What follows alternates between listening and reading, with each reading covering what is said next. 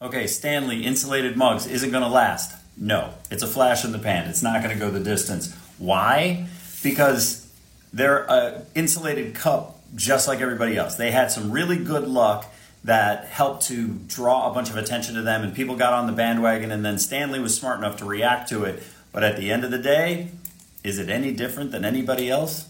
No, not significantly. And that's why it's not going to last. Somebody else is going to come up with something else.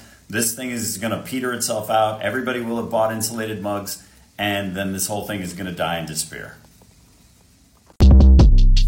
Shortcast Club